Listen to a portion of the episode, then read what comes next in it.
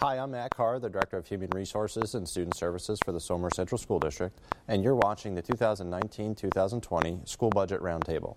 This is an opportunity for members of the community to have a discussion with the superintendent and assistant superintendent for business in regards to variables affecting the 2019 2020 school budget. Okay, before we get started, we want to introduce our panel members. Uh, first, we have Deka Ruiz, um, who's here on behalf of Heritage Hills. Uh, and next to um, is Mr. Kenneth Crowley, who is the Assistant Superintendent for Business. Uh, next to Ken is Dr. Blanche, the Superintendent of Schools. And next we have John LaPlaca, who is representing Alteris. And next to John, we have Anthony Sirico, um, Town Council member. And next to Anthony, we have Glenn Heinz, representing the SEF. And finally, we have Gwen Rothschild, representing the Somers PTA. And Dr. Blanche, if you could just kind of start the conversation off um, with a brief overview of the 1920 budget. Certainly. Thank you, Matt. So here we are again. It seems like it was just yesterday that we host these kind of roundtable conversations about the local budget. As you know, one of the things that we have continually had to deal with over the last number of years, and Ken will correct me, I think we're in year eight, might even be year nine coming up next year, on the 2% tax cap. Yes. And so, with that piece, that is a component that has been um, challenging to say the least, and how to navigate within a budget that is, that is really fixed as far as the income side of things go. Because if we're in a spot where we identify that, while some expenditures increased, we need to increase our revenue. We can't do that. We're, we're at, at the um, mercy of our, of our system where we can't increase revenues along the stream. So, uh, the process that we look at uh, for any budget, and, and we'll describe this again, we're still kind of closing out the budget from 718 in some regards, or projects are carrying over.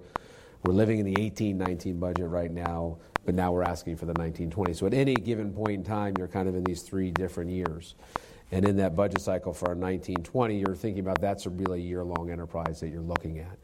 And so, some of the things we'll talk about today, some of the larger changes that you will continually see is that, again, our budget, roughly 75% of our um, budget is spent on our people. We are a people organization, so we're here for our children. So, if you're looking at from our teachers to our bus drivers to our nurses and whatever that may be, we're here for our children and our students. So that's the lion's share of our budget is. Then you have some dollars to spend for capital, for building maintenance and things like that, and turning the lights on and heat and all those lovely things. And so when you really look at where you have the budget set, there's not a lot of wiggle room in there as far as options.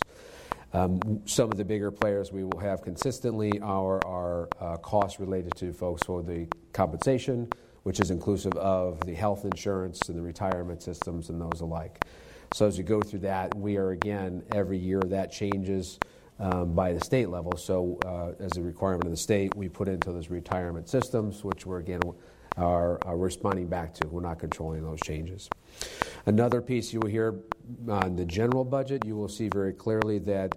Uh, there is uh, what we anticipate no negative impact uh, on any of our programs in our schools quite frankly, actually, we're able to maintain what we believe is a good, reasonable class size in our elementary schools. So you will see um, an added first grade teacher, for example, at Primrose.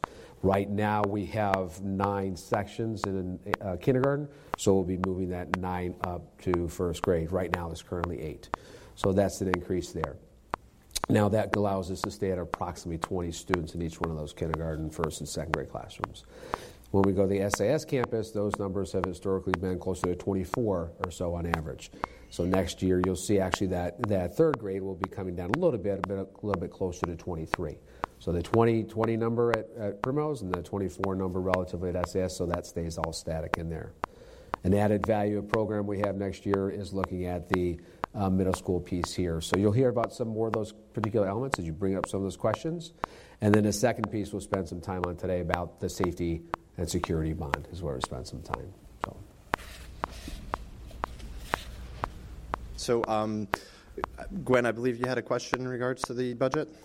Sure. Um, what impact will the recently approved TRS reserve have on the budget? So I'll start on that. I'll see if Ken wants to pick that one up a little bit as well. The teacher retirement system reserve. So we have uh, employees that are covered by that retirement system are teacher proper, um, as well as our teacher assistants are in, in that area, and then so are the administrators. And then we have an ERS system, which is for our support staff, our custodial, and our front office staff. So those are two separate systems. Interestingly enough, at least to me, anyways, it was when I came here, well, this is my ninth year. Um, the state had allowed a school district to establish an ERS reserve, have done that for a while. And so the district has done that, put dollars in those reserves to uh, help offset if there's a spike that goes up, say, oh, we have some reserves, we can spend that and, and feather that back down. They never had done that before for the teacher retirement system.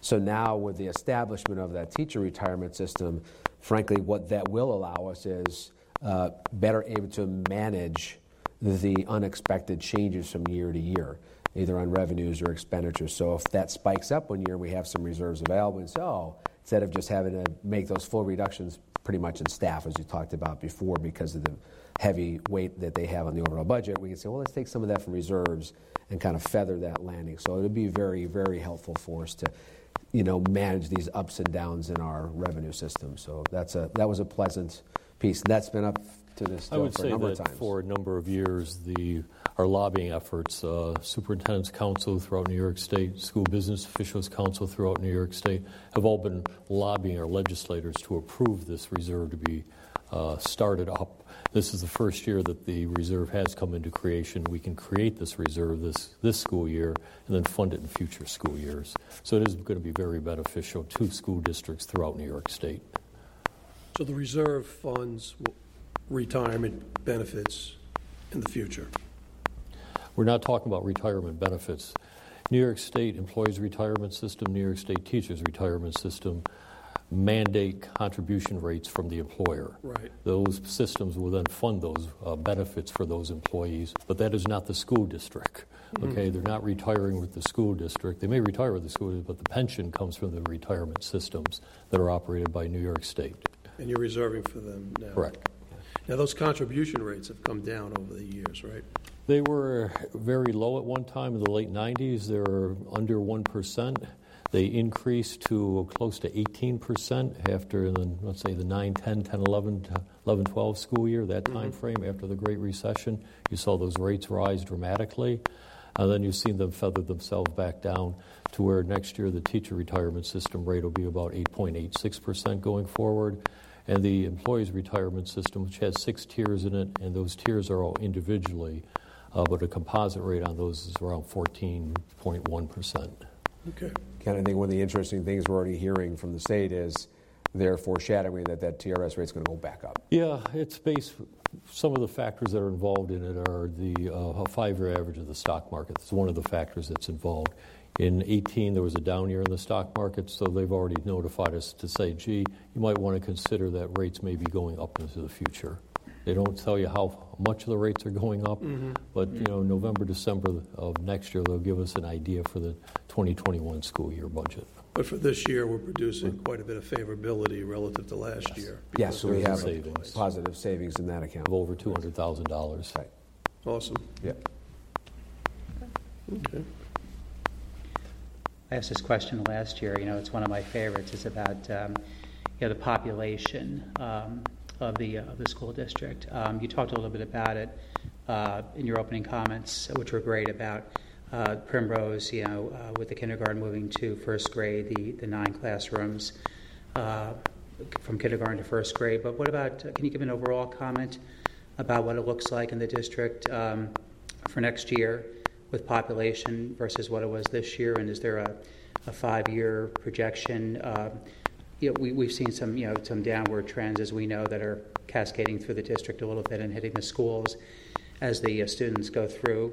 But do you see uh, some trends that are continuing along those lines, or a little bit of a of a shift uh, in the next few years? Sure. So we're, we're more in the middle of where we anticipate with our downward cycle going. So, as you described with the elementary, so for um, next year we have that new first grade section in there. Right. Yet, if you look at the fifth grade over at SIS, there's going to be one less section. So it's an FTE here, but goes fills here. So it's relatively flat at the elementary level. Um, the numbers at Primrose, again, are approximately 525 children are there. And then next year, you're going to be a little bit more than that, 540 at SIS, but they've relatively reached what we would identify as kind of their floor.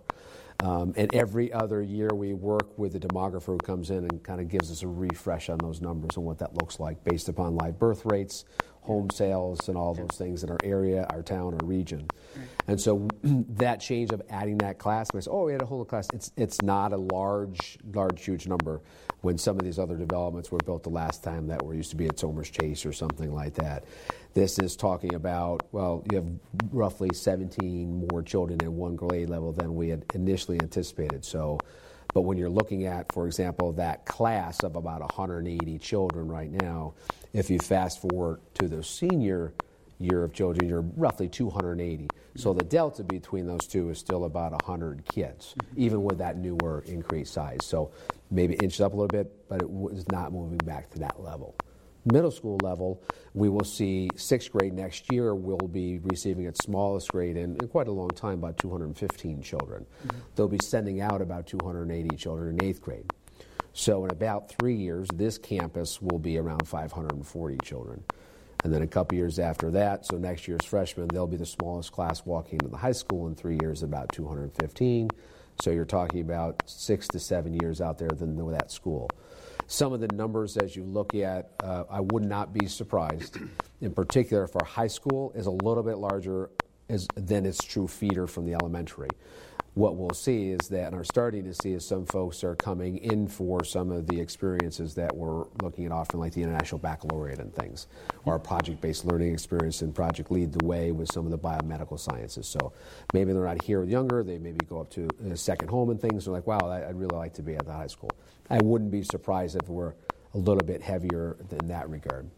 All along the way, we have been able to manage those reductions through attrition with staff members and things. So even for uh, like next year, that fifth grade, that person is retiring, and so we've got somebody else filling the first grade. So we're able to handle that getting smaller through these attrition pieces. Now, one of the things I would say is that uh, that really is a, a, good investment, and our community should feel really um, strong about that. We want to keep our educators here. we most of our educators stay with us. The only reason they typically move is because they have to move the area. One of their spouses has to move get a job. So we've made a huge investment in, in those employees and teachers, and, and they've made a huge investment for us. So it really makes a lot of sense for us to work really hard to keep those people who've been with us for years, if not decades, here and staying with us. And so we've been able to do that so far. And so that would be the intent that as we look and forecast through with you know, reduced numbers of teachers needed here. Oh, we've got some anticipated retirements, and so the intent is to keep that again pretty well balanced. So, so far we've been on target of that. So I would say roughly elementaries are about where they're at to their floor. Middle school kind of starts in next year, so kind of halfway through our downward cycle. And then what what goes up comes down, what goes down comes up. So ultimately that will kind of probably swing its way back. It's usually a, a cyclical thing, about a 10 to 15 year cycle. So right now we're kind of on a down slope. We'll ultimately be on that upward slope. And one of the things Ken's actually been doing very helpful is just with our facility usage. Think about how effective our four schools run because our elementary schools still have 550 kids in those. Yeah. These are not schools of 200. That's what you may hear in our area where sometimes the school might close because it's that small. We're as small as we're going to get, it's 550 kids go up to 800, 850. But in the meantime, we have leased out uh, building. Uh, each one of our buildings has one. Some have two classrooms leased out to BOCES programs. So they'll come, they'll pay us some rent for those rooms, and some of those services they provide to other families and communities will be delivered through here. So that's a nice kind of win-win for us. To the tune of about $140,000 mm-hmm. for the 1920 school year. But Dr. Blanche, I'm just going to pick up on this, what you said. You talk about investment in our people. A lot of people say, gee, they got a master's degree, they're teaching, what do you have to invest in those people for? And I would say the biggest investment, that, and we actually heard it today, we were looking at uh, some of our elementary teachers to go ahead and, and learn more about project based learning. Basically, really, you know, it's pretty. Um, typical for an elementary teacher to have children get their hands dirty and get in that work and create and learn pieces. But these teachers that we spoke to were so pleased and so proud that they were recognized and say, hey, I do this and I want to go learn more, come back with my faculty colleagues and help us do this even better. So when you think about professional learning, even thinking about the technology we're using today or that the kids are walking in with, I mean, that didn't exist a few short years ago. So if we're not there to support our children to make sure they know how to use technology effectively in their own learning, then how can we really expect them to be, you know, proficient within the classrooms? Which is no different than physicians going back for additional training or attending medical conferences, legal professionals going to law conferences, you know, technology people refreshing themselves on new technologies. Our teachers need the same uh, infusion of knowledge into their practice. That's why when we hear that, uh, why are you investing in the people? They've got a master's degree, they've been teaching for 10 years. Well, you don't want your physician saying, gee, I took a course on that 10 years ago. There's probably something more that's updated, but I don't know what that is. No, you want the latest medical treatment that you can, that you can get from the physician. You expect the same thing from our instructional staff, from our teachers. And, and we are very blessed. We had a recent conversation at the board table, just spoke about how much those employees and those teachers are looking at how can I improve my game. Not that I'm doing something wrong now, I'm just what's my next right answer? What's my next right answer? So you want So I was just going to, you had mentioned the International Baccalaureate Yes. program. Um, and I don't have kids, I haven't had Yeah. kids in school in a long time. So can you explain a little bit about what impact that has on the um, students and, Yes, and the faculty? absolutely. So the International Baccalaureate Program, this is our second year at the high school uh, with that program. That program right now is for 11th and 12th grade children to go ahead and access some curriculum that really stretches their thinking a lot. Uh, if you're familiar with the AP program, the, A, uh, the IB is similar, yet it's different enough where students, one student made the best quote actually to me, I think, when we were doing a feasibility study, said, You know what I noticed here about this IB difference is, is that program allows me to demonstrate what I know and don't try to catch me on what I don't know. And there's kind of think about some of the AP parts. Say, here, you're asking me to do this. I can demonstrate. I can show you in a lot of different ways what I know about this. And so we, we've been working on that. This will be our first graduating class of students at the IB. And so, again, it's a self selected. We have a very small group of kids who've done that for their entire junior or senior year. Um, I think it was eight this year. We're already looking at now next year about to 14 children doing the full piece. Yet, we have over 200 children accessing at least some of those classes in the program. They may not do the whole piece. Now, what's interesting enough, and again, as Ken was saying about professional learning, the middle school level, we're starting the IB program here with sixth, seventh, and eighth grade. The difference there is it's every kid, every child, every program, every content area. And it really is much is a philosophical approach where what's the learner profile of a child we're looking for somebody who is a collaborator, somebody who is a problem solver, somebody who is a global citizen, somebody who demonstrates empathy. And so those are the experiences that we'll be talking about giving to all of our children here. An interesting piece there that came from the teacher leadership team that really attracted them to the program is that every child in eighth grade would need to go ahead and complete a community project with the teammates say, in my local community, what I've learned over these last two and a half years, how can I take that knowledge and learning to impact my community? And they have to develop this project based learning piece. So, all of that comes down to like, we can't do that without a supportive budget, without a supportive board, providing those professional learning opportunities for those teachers. And so, again, I do believe that is our best investment is to you know, uh, invest in our, our own learning. So, for that, we started this year with that support, full training on the entire staff that day. We've sent teams of teachers out back and forth, and I have to tell you, it has been identified as teachers as the best training that any of them have gone to holds barred. Then, when they come back with the support again of the board and community, we have, uh, let's say, a learning coach. So, you know, if we think about that piece, let's say, you know, I'm a teacher, John's a learning coach, we've all gone to this training, we come back, John is really that local expert.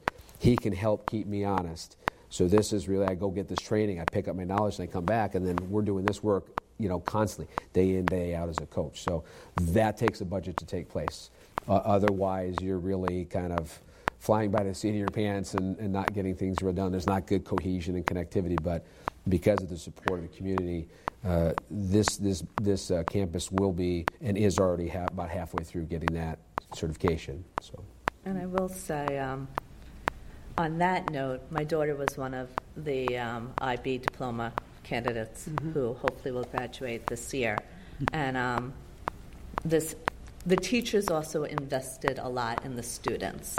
And she is really well prepared for her next journey in terms of the critical thinking, thinking a little bit outside the box, and um, part of their program as well is being involved in the community and doing a community service and really being a global thinker in terms of And again, it's it's those pieces with such a supportive community because that's a it's a big heavy lift to begin with, to getting you know roughly 12, 14 teachers ready for that.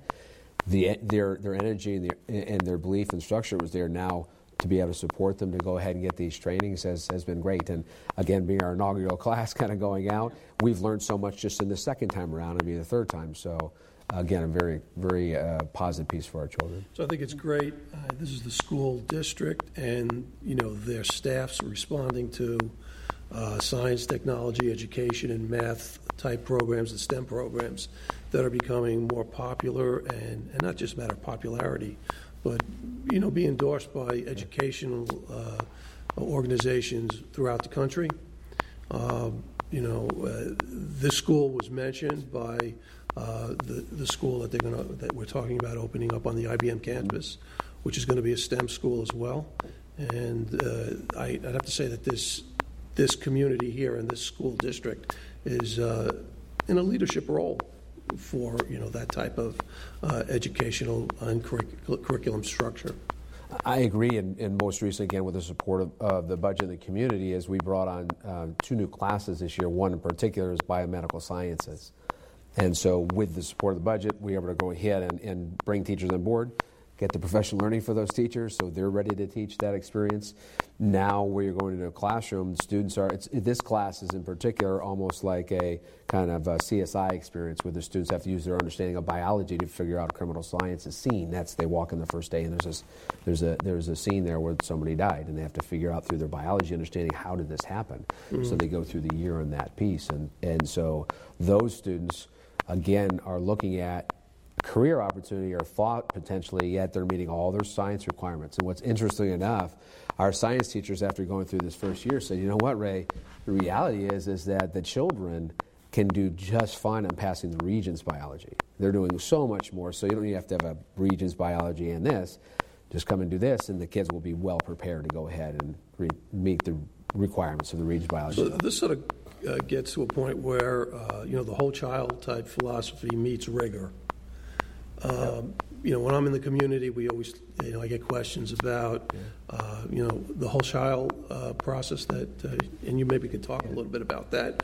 But there's also a commensurate amount of rigor that's being introduced into this, into the, uh, into the setting with some of the things that we're doing here. Yeah, kind of swinging back, it seems a little circuitous here, but going back to class, uh, the size of the school. So you think about the high school, as the school, the high school gets smaller, it's more difficult to provide the opportunity for all these different courses. Size does help in some regards where you can have more choice and variety. So one of the things to make sure the rigor stays up and the options there, we piloted this year, got amazing uh, response from our children as well as their parents. This idea about embedded honors. So if we're all in a class and we want to go ahead and take this English class, instead of a separate class for English honors and English, we've got this experience where we're doing we're learning together and we have the opportunity to reach towards these more rigorous, maybe more in depth kind of experiences more at an honors level. But the reality is that it creates a nice equitable opportunity for everybody. Everybody has access to that. And then so you can choose to that and demonstrate that in different ways. If you happen not to, then okay, fine. Then you take the original course, you do those assignments. Right now, what happens if kids reach and they fall, you have to go to a different class. You have to change your whole schedule. That, that's, that's difficult to say the least from a child all of a sudden, am I too dumb? I can't handle this versus I gave it a go, man, I'm pretty close, and so but there's there's no change in relationships, none of those pieces. So the rigor is there.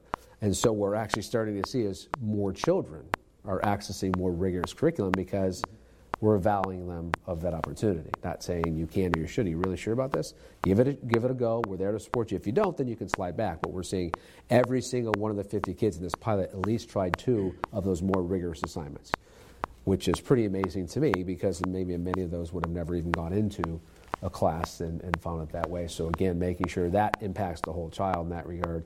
Again, the only way we can do that, support of the budget we had a handful of our teachers do summer curriculum work, which is inside the budget. which really allows our team, when the children aren't around, the parents around, to really zone in on here's this next change we're looking at for next year. So that summer curriculum budget is extremely helpful. One thing about school districts, sometimes they're criticized for not doing long term planning. With the IB program, uh, I believe that was about four to five years in the planning process to fruition of IB. Now we have a graduating class. With the middle years program, that's probably three years in the planning for that program, and it's, it's a candidate school this year, and we're looking to go into that program next year. And then we've talked about 11th and 12th graders, the middle school. We must be doing something for the 9th and 10th graders. Dr. Blanche? Right, yeah, so with that part, so the middle school program, as, as Ken was saying, next year we'll start, every child here will, will have an experience with one unit in every content area in the IB profile. By 2021, we anticipate being fully approved, and that'll be the units cutting across the board. And we'll, be starting up shortly thereafterwards to look at the 9th and 10th grade at the high school level. So kids will have a continuous experience 6th through 10th grade, and then 11th to 12th, the choice if you want to continue to go with that IB specific diploma part. But that that thinking, yes, roughly is about you know seven years ago by time fully fruition. That you're talking about a decade, but that's that's what it takes to really kind of do this. And and frankly, I would say that again, support a community, support of our faculty, and understanding that this is the next you know, right answer for the kids. Yeah, we're starting to see school districts visit our high school that are looking Today, at, right. at looking at bringing on an IB program in their school district, and they're using us as, let's say, that beacon to see how how did you do it, what were the pitfalls, what's going right, what's going wrong with it, and how did you bring this whole thing about. So we're starting to see those folks come to us, and let's say mentoring them through their processes. Yeah, this is all great and comprehensive. Appreciate the explanation of this. Um, is there anything we should know about going into next year? Uh, curriculum, key curriculum changes for the uh, the lower grades, uh, uh Primrose and SIS, and also just going back to the high school for a second, uh, topic of conversation that's been in the community this year that you might want to you know just comment on um, the, the schedule uh, changes that are going on at the high school for next year. So, kind of a two part question. Yeah, so the first piece I would say at the elementary level, one of the areas that we are looking at right now is is a little bit more directly in the social emotional wellness, one of those areas where you may be familiar with our elementary children all go through the responsive classroom. Yep. So that's an experience all of those children have.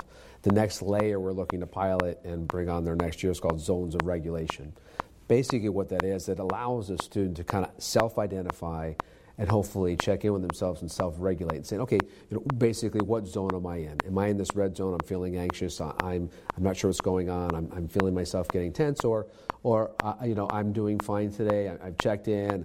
I, I, my mind is clear. My head is clear. So it gives them a chance to understand how can I check in, and if I see there's a challenge or something going on, then what can I do about that? So that's that kind of next layer of we're trying to have kids really develop those skills on how to manage and regulate their own energy and things like that. So that's a key part at the elementary levels. The other part is a continuation from this year, particular thing about Primrose. They, again, through the support of the, of the budget, got a major refresh on all of their classroom uh, libraries, their mm-hmm. classroom uh, um, uh, reading group libraries. So a very, very intensive uh, process the teams went through, and they identified the Fountas and Pinnell curriculum to go and to provide that work. So they've got that, started some training, and they'll continue that in earnest again next year.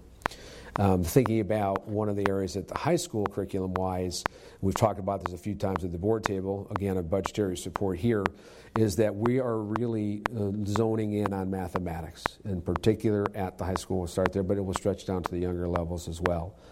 Right now, you're seeing a uh, early separation of children in mathematics uh, from uh, their perceived skill set. So right now, at an SIS campus, you will see students still be start identifying in fourth and fifth grade about separating. So, oh, I'm, I'm really good at math, or I'm okay. And so now these roads start, you know, separating themselves. And then sixth grade's then accelerated and double accelerated. And all of a sudden, pretty quickly, when you're talking kids who are 12 and 13 years old, you're I'm good at math or I'm not good at math. So sometimes you hear from children, well, I'm in the smart math or I'm in the dumb math. It's like you don't, you don't, we don't want that. Mm-hmm. And then it continues. So what we're looking at is really, as I described before, about providing scaffolded opportunities for a group of math, math children to get in there and different ex- entry points or on ramps for kids to get into the content. It doesn't slow anybody down. If anything, it helps accelerate more children there. The idea is we want more math for more children. High school right now uh, uh, requirements by New York State, you have to have three years of mathematics. So right now, we have approximately three out of four of our kids go for four years, but one out of four doesn't. They stop with a minimum.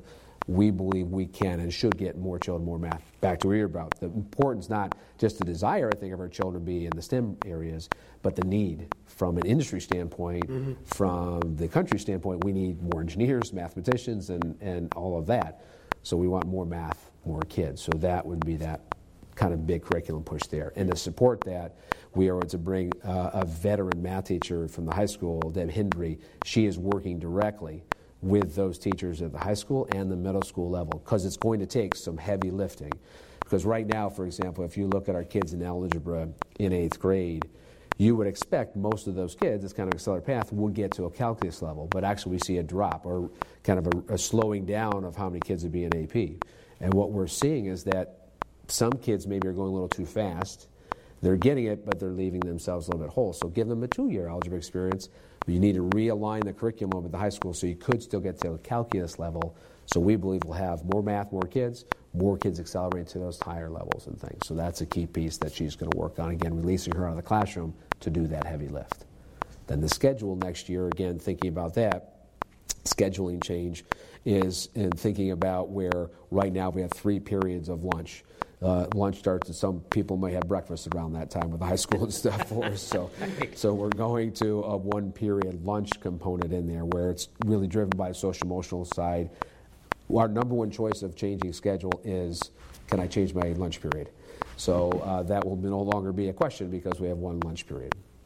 And with that piece, um, we will also be looking at a schedule change where right now kids meet eight out of nine periods. They'll meet and they'll have one lunch this year every day. Next year, they'll meet six of those. Two will drop off next day. They come back on, they cycle through. So it really slows the academic day down. And then the class period is about 53 minutes long. So a little bit longer for connections and not such a rapid, rapid pace in that. Mm-hmm. So. I know Dr. Blanch spoke about the curriculum for the high school and the elementary schools, but we were looking at whole language in the middle school going down to the sixth grade, and he's much more eloquent on it than I am, so I'm going to turn well, it back over to I just remember tidbits. Oh, we got some number here and there. So again, that's kind of tied back into the IB piece. Whilst we are not, uh, you know, approved fully yet, we're working towards that. It is an evolution. We have to have world language offered in sixth grade. So next year we will have world language in our three current programs with Italian. Spanish and French will be off in that sixth grade. We've been historically starting at seventh. So again, that's a, a, thank you to the community and the board and the budget allows us to go ahead and bring that in sixth grade. So that works well. So, so, so Dr. Blanch, in addition to the school budget vote on May 21st, uh, there is going to be a safety and security bond. Can you share some details uh, with the panel? Yes, I'll start with that and then kind of kick that over to, to Ken and John. So, um, I was actually thinking about that on the, on, on the way in today, and I was, I, I don't know why, but I was, you know, driving my car and I kind of locked in my seatbelt, and then I got in and the lights went on, and I put my signal, and that nice little light let me know there was a car over there. Did all those things. I looked and I started, is it SRS, all the airbags around me and everything, and I thought, oh, you know, my goodness. And then thinking back about some of the cars that I had a long, a long not too long ago, but a while ago. Didn't have any of that stuff. Mm-hmm. Didn't have any of those things, and I thought, oh, I w- you wouldn't think about getting into a car today without all of those safety protectors and measures around you to keep you and your loved ones safe.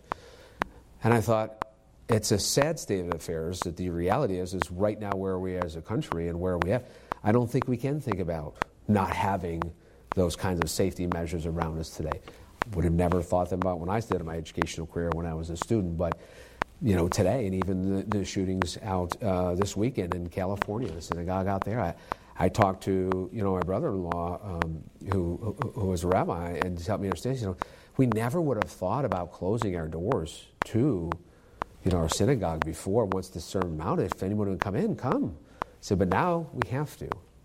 And it really shook me a little bit, but I thought, okay, so that's what we're talking about is things that you hopefully won't see, like that seatbelt, you don't even think about it. Click, it's in things that you're going to see in this kind of bond to keep our children safe are things that will not you know prohibit any of the love the laughter and the learning that's going on in our schools so A major thing there would be these swipe cards. We're looking at this idea about swipe card access. You have in the front bleeps a few people in, but now it'd be down to the classroom level and to each one of those doors. Instead of a physical locked door, you just go in like, like if you're in a hotel room or something. So again, the children won't see it, but very clearly. And then that system can go ahead and also, if it needs to be locked, can quickly be locked from you know uh, a, quick signal that says, okay, lock my campus down. Um, also, the, the window in the glass that lets in lovely light. And then when you think about, so we're looking at safety film going over that light. Whilst again, that's not a bulletproof piece, it would somebody comes up and tries to whack it with a bat, it's going to take a good number of minutes to get it through. Well, in that time period, with these new systems and locking down, lockdown, boom, you're right away automatic notification going out. So some of those are really some of those uh, really important pieces that we see inside of our schools that we need to make sure kids are safe. Interestingly enough, uh, you know, we try to check in on our students, give some surveys to the kids and ask how, you know, how we're doing, how they're feeling and things. Not surprisingly enough, there was a dip in them feeling safe, just as general in their physical safety. I mean, they're living and they're breathing all these things over the last couple of years, and they're on their phones and they're seeing the technology, and they they know somebody or somebody who, you know, we're right next to Sandy Hook and things like that. So it, it's it's impacting them. And the reality is, is that, and I struggle with this, and John can speak to this probably better than I can. We have to drill. And you may remember your school days when you drilled, it was a fire drill, right? Uh, dry, let me go outside and hope it's not raining kind of thing. Mm-hmm.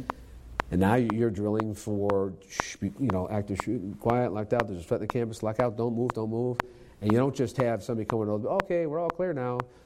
You've got a police officer coming to the building, hey, Westchester Police, we're here, we're going to unlock the door. Let you, I mean, it's a different, it's a different reality for our children. So we want to make sure that they're safe and they know how to react to this. And so now we're talking about some of the physical pieces. But Ken, I wonder if you can kind of hit some of those other maybe pieces, and then we'll throw it over to John and see what elements you well, A couple other things that are involved in there are door ajar system, so that all of our exterior doors would be alarmed, so that if the door was open for any uh, by software, it can be timed out how long the door would be open, but it would notify us that the door is open. We're also looking at additional security cameras, and at each of those doors, uh, exterior doors, we would have a security camera so that if the alarm did go off on a door, so we could look at the system and see why that door is open. Could be a delivery coming in, could just be somebody holding the door for whatever purposes, uh, for something else to come in through that door. Could be a very legitimate purpose, or somebody left the door open because uh, they went to their car and they're leaving the door open to get back into the school building, which they shouldn't be doing. Uh, a couple other infrastructure things over at the intermediate school. We have about six classrooms that do not have walls, do not have doors. When that building was opened in 72, it was a great room concept. They didn't have walls and, and doors and everything. And over time, we've added doors and walls to a majority of the classrooms in there, but there are about six that do not have walls. Therefore, no doors, can't really be uh, uh, locked as a, a, regular classroom could be. Uh, we're also looking at uh, an infrastructure project on this building. There's about 25, 30,000 square feet of roofing that was put on about 20 years ago that would need to be replaced. So all of that rolled into that project. There were other things that were spoken about for the project, and two of the big ones were generators for the elementary schools. And we decided based on the cost of those and what I'll call the bang for your buck they really didn't help us in the terms of safety and security. It would be good if the electricity went out for a significant, per- significant period of time, but there was no real cost benefit to the school district. So we cut about $2.7 million out of the project for those generators. And there are some other small items that we cut out of the project also. And on this campus, we are looking at what I'll call motorized gate arms. Uh, this is in the project, where there's a circle out here uh, we've now put out cones to keep cars out of those areas. With these motorized gate arms, they'll come down. It's kind of like a parking garage. You go in, uh, you get your ticket, the arm goes up. You come back out, you want to leave, you pay, and the arm goes back up. We'll put those on this campus. We'll also put a, about three of them up on our high school campus. And that's kind of sum and substance of the entire project. And you were with the team since this summer when we met with our uh, kind of community-wide uh, safety task force. Thoughts that you kind of from there, and then kind of where we're heading of uh, the bigger projects. Sure. Well, I think actually you, you, you, touched on it earlier about what what the norm and what the minimum level of safety and security was several years ago as to what it is today has changed dramatically, and that's in response to what goes on in the world. Um, I think it's important to note, though, is that statistically, though, schools remain some of the safest places to work and to get an education. Unfortunately, because of the precious assets in our schools, uh, it takes on a new meaning when something does occur in a school. But and I say this all the time, in the wake of a critical incident, some very difficult questions get asked of the districts to say what was done to prevent this from happening. And if you couldn't prevent it, and we know in some cases things are not preventable, what did you do to manage that incident effectively? And you really have to be able to to feel confident about those steps that were taken. Mm-hmm. Um, for all the things that we talk about, and many of these things that have a, a, a, price tag associated with them as far as a budgetary item on there, there are literally hundreds of low hanging fruit items that the task force that was put together to look at these things, and the task force is a great concept. It's a cross section of people from different walks, whether they're employees from the district, safety and security experts, that come together to say, what's on your mind, what are the best practices, how do we take all these things, prioritize them to determine what's first, what's important to us, and came up with some great suggestions. And the next step is how do we move the ball down the court to make sure that we're making real uh, improvement opportunities and making real progress going forward. So many districts out there have long punch lists of things that they think that they need to do or should do, but never really uh, get further on those particular steps and don't improve their conditions. And something that's happened in Somers pretty dramatically over a short period of time is those improvement opportunities are being implemented. Uh, both short range and long range, low hanging fruit items have been, uh, the gaps have been closed. Um, and again, we want to look at things because, again, it's a layered approach. There's no one piece that's going to make a district safer. It's a layered approach of things. It's muscle memory in the training component. We talk about drills. Uh, in a critical incident, there's really no time to be able to open up a, a, an emergency plan to determine how do we respond effectively to this particular item. So it's important that we drill constantly so that it's instinctual, similar to what a police officer does when they're faced with an imminent threat. How do they respond? It's automatic at that point. And that's the level that we want to achieve in schools as well. So, whereas several years ago there was no requirement to do lockdown drills in schools, now the state even mandates that lockdown drills shall be done. Um, and we want kids to become conditioned to that to say, this is what we need to do because if they can respond effectively in an emergency, it can be life saving in many cases on there. So, again, the, that layered approach of looking at technology, infrastructure improvements, op- improvement opportunity implementation, planning steps being forwarded and working on. The district here has a shared resource uh, in a coordinator position that is shared between the Lakeland School District. That person focuses solely on safety, security, and emergency management uh, planning, upgrades, and also deals with day to day operations as well. And that's a resource that proves to be invaluable in districts, and it's becoming very uh, a much more popular opportunity for districts to move forward on. And the other thing that we've done also is having four school resource officers, one for each of our school buildings, assigned to that building. They're armed, they're in uniform, they have a patrol car with them. The other thing that we did this year was after hours. The task force talked to us about you know, we're very secure during what I'll call nine to five business hours, school hours of the day. But my child is in a Boy Scout program or a Girl Scout program or an after school program. Anybody and their brother can just walk into the school building once school is ended. We've gone back to the single point of entry, and we have a security guard that we contract for from each of our uh, from for each of our school buildings. And that's an so important that's, point because for all you do to keep buildings secure during the school day, where you lock doors and you have security, you know, buildings become very porous after hours, and that was a gap that really has been effectively closed because we don't want people simply walking into school buildings and secreting weapons or, or, or engaging in conduct uh, in those buildings that could have a detrimental effect to the safety and security of people in, within the building. Um, so that was something that's you know, critically important that many districts are moving towards, but can be a challenge from a financial standpoint. The school resource officers, some districts have none. This district is fortunate enough to have one in every single building.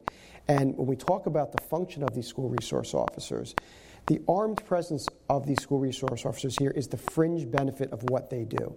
It's the, the intangible piece of the things that they prevent from happening. And it's very difficult to quantify this. When we, when we talk about school resource officers, particularly in districts that are are leery about moving forward with that armed presence? And are they going to walk around the school and start scooping people up and, and moving them into the criminal justice system? The mm-hmm. opposite is really what they're trying to do. They're trying to prevent that from happening and prevent people from making poor decisions that can be life changing. And also, they are great ambassadors, liaisons, have their ears to the ground every day. So, that one element there is critically important to prevention and also response should there, should there be an incident in, in within a school. It has to be a great deterrent, too. Of Yes. course. I mean, if a school doesn't have resource officers, they're more easily targeted, let's just say that. And, and that was one of the pieces that we were um, very adamant about making sure each one of those had an individual squad car too. Yeah. And so that was certainly help from uh, you know our colleagues at Westchester uh, as well. Initially, there was a thought about two officers sharing a squad car, but we really wanted a squad car in each campus wh- or each school, which we were able to get. It's been quite a positive addition this year, just seeing that, you know, it's really, you know, uh, helped, I think, the community see, Yes. you know, how seriously the district Yeah. and this town takes Yes. school security. And none of this is Physical inexpensive. presence, seeing that every day. So we're very thankful for the community to support our budgets in this area. So what I'm hearing is some of this has been funded within the budget, right, the current budget. And on May, and on May 21st, when everybody comes in, they're gonna, there are gonna be some capital um, dollars that are It's a gonna be proposition, required. yeah. So it'll be a proposition that they will have to separately vote on uh, in addition to the school budget, Correct. so. And with that, as we were talking about reserves accounts a little bit earlier, uh, the district had established a capital reserve account, and we're uh, able to cover about roughly about a third of the cost for the overall project with those reserve dollars, and then asking roughly the other two thirds to be covered by uh, the bond piece. So this project is not gonna happen immediately, it's gonna happen over the course of maybe 12 or 20. Well, there's always the, you have to design it, and then you have to submit those plans to the State Education Department Facilities Planning. Sometimes those plans can sit up there for 30 to 40 weeks before they get looked at. We're going to look for an expedited process, and architects, engineers will tell us it's an aggressive schedule, but we hope to have those plans, if the vote is successful in May, have those plans up in early December to facilities planning. Uh, Look for the expedited review, which will cost us a few dollars, and be going out to bid sometime late, Ap- uh, late March, early April, that kind of time frame.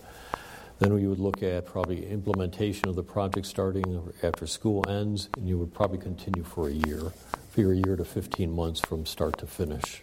So when, uh, so when the community makes, does the vote for the bond, they're going to be voting on, you know, endorsing this project. Right. And then this will roll into future budgets, Right. right? And you'll manage that through debt service, service, right? So maybe you can just explain a little bit how you do that, mitigating the impact. Well, the easiest way to look at a, a homeowner, people they they buy a house, and some people will take out a 30-year mortgage, some will take out a 15-year mortgage. We're going to go out, we're going to sell a bond for about 7.6 million dollars, and we're going to pay it off over 15 years. The debt service on that will be about 630 some odd thousand dollars a year. To the homeowner, uh, about $72 a year for this project if you are assessed at $100,000, and about $18, $19 if you own, let's say, a condominium and you're assessed for $25,000. But that'll be payable over the 15-year period of time, the 630 some odd thousand dollars. We have had debt service falling off of our debt service schedule. Usually we take out somewhere between 15 and 20-year bonds. 98, uh, 2000 project is starting to fall off of our debt service. And in our Board of Education presentations, we put up slides showing the debt service, the decline in debt service, uh, factoring in our $13.6 million current project to show that new debt service, and then this debt service being layered on top of that. It brings us back to about, our debt service runs approximately 5% of our total budget. Right. It'll drop down a little bit, and then it'll go back up to that 5% level because one project is ending, we're filtering in another project, and then this project, the safety security project, would sit on top of that. So bring us back to about the 5% level. So you'll essentially be able to manage this within future ta- tax caps. And don't forget that we also get state aid on this, building aid. So we're using some conservative projections. We're only figuring that 85% of the project would be eligible, and of that 85%, we would get 38, uh, 38.5% back on that. I, th- I think the task force also should be commended because for the job that they did in actually being reasonable in the approach. We have many districts that are going through, you might imagine, going through similar processes Right. to say we need to make upgrades. And, and some projects on similar sized districts are in the well over 30, 40, 50 million dollar you know, bonds that are going out there. So the fact that Somers was able to look at what do we need to do, prioritize the thing we need to do, but also keep it reasonable for the implications to the taxpayer, I think was, was a fine balance and was done very, very well. So just to be clear, though, you, you, there's a seven and a half million dollar bond, and then you're taking some reserve money. The project The cost, project is going to be total. we'll call the project cost in round numbers $10.7 million. Okay. We have about 3.1 in our reserves. So we're going to be bonding about $7.6 million for 15 years. Perfect.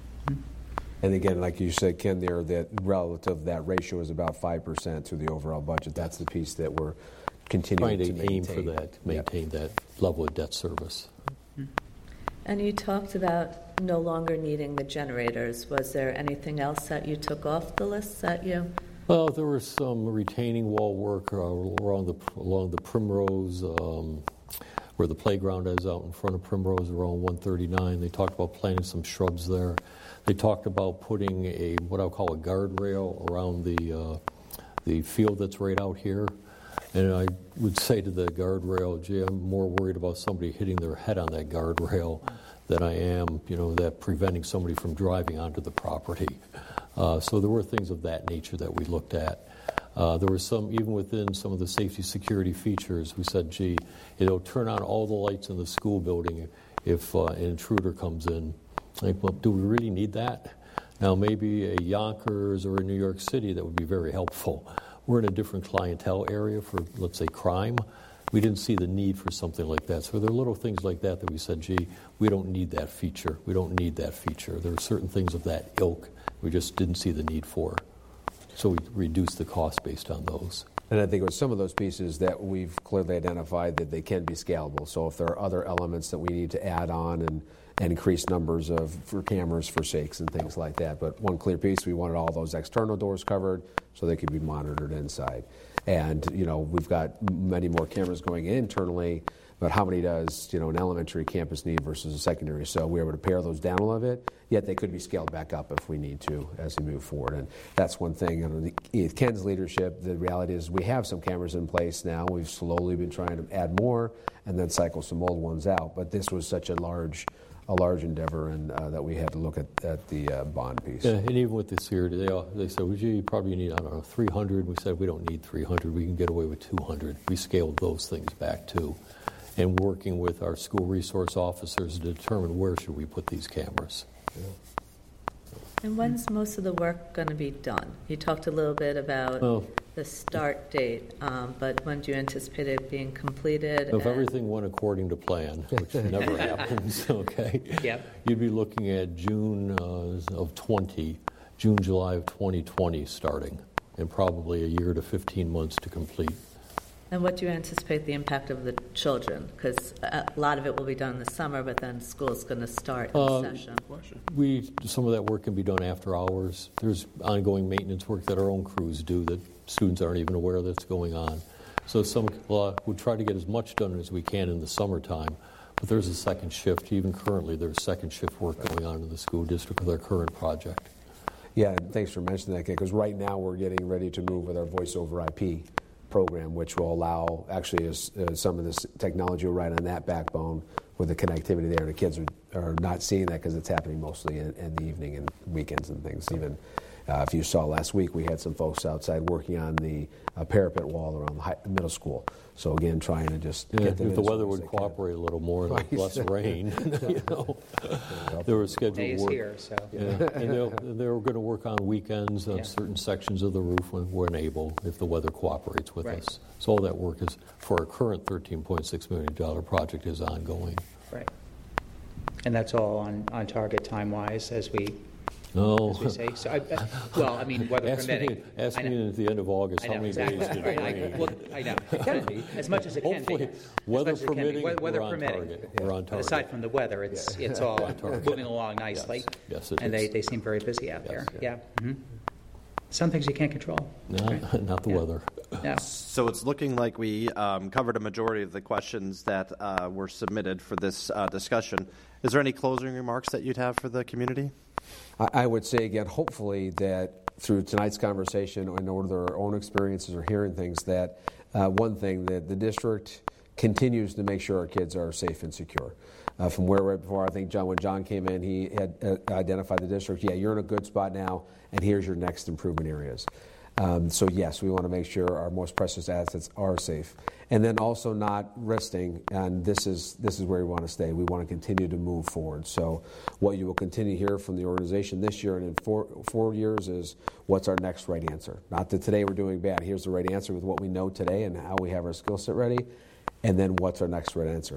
And then as you said before, Ken, I think everybody said that. Just again, thank you so much for your current support certainly uh, monetarily uh, for supporting our programs, and also uh, had an update today about we're well over 70 children now that are in our Team Tuskers mentoring program. Mm-hmm. So for all those hundreds of hours that you're giving to our children and continue to give forward, uh, I want to thank the community for that time as well too. So. And again, and thanks to all of our panel members for joining us for this conversation. We really do appreciate it. Thank you. Thank you. Okay. Thank you. And that concludes the 2019 2020 School Budget Roundtable. We want to remind everyone that the school budget vote will be on Tuesday, May 21st from 7 a.m. to 9 p.m. in the Somers Middle School Gymnasium. And again, this school budget will remain within the tax levy cap at 2.65%. Thank you for watching.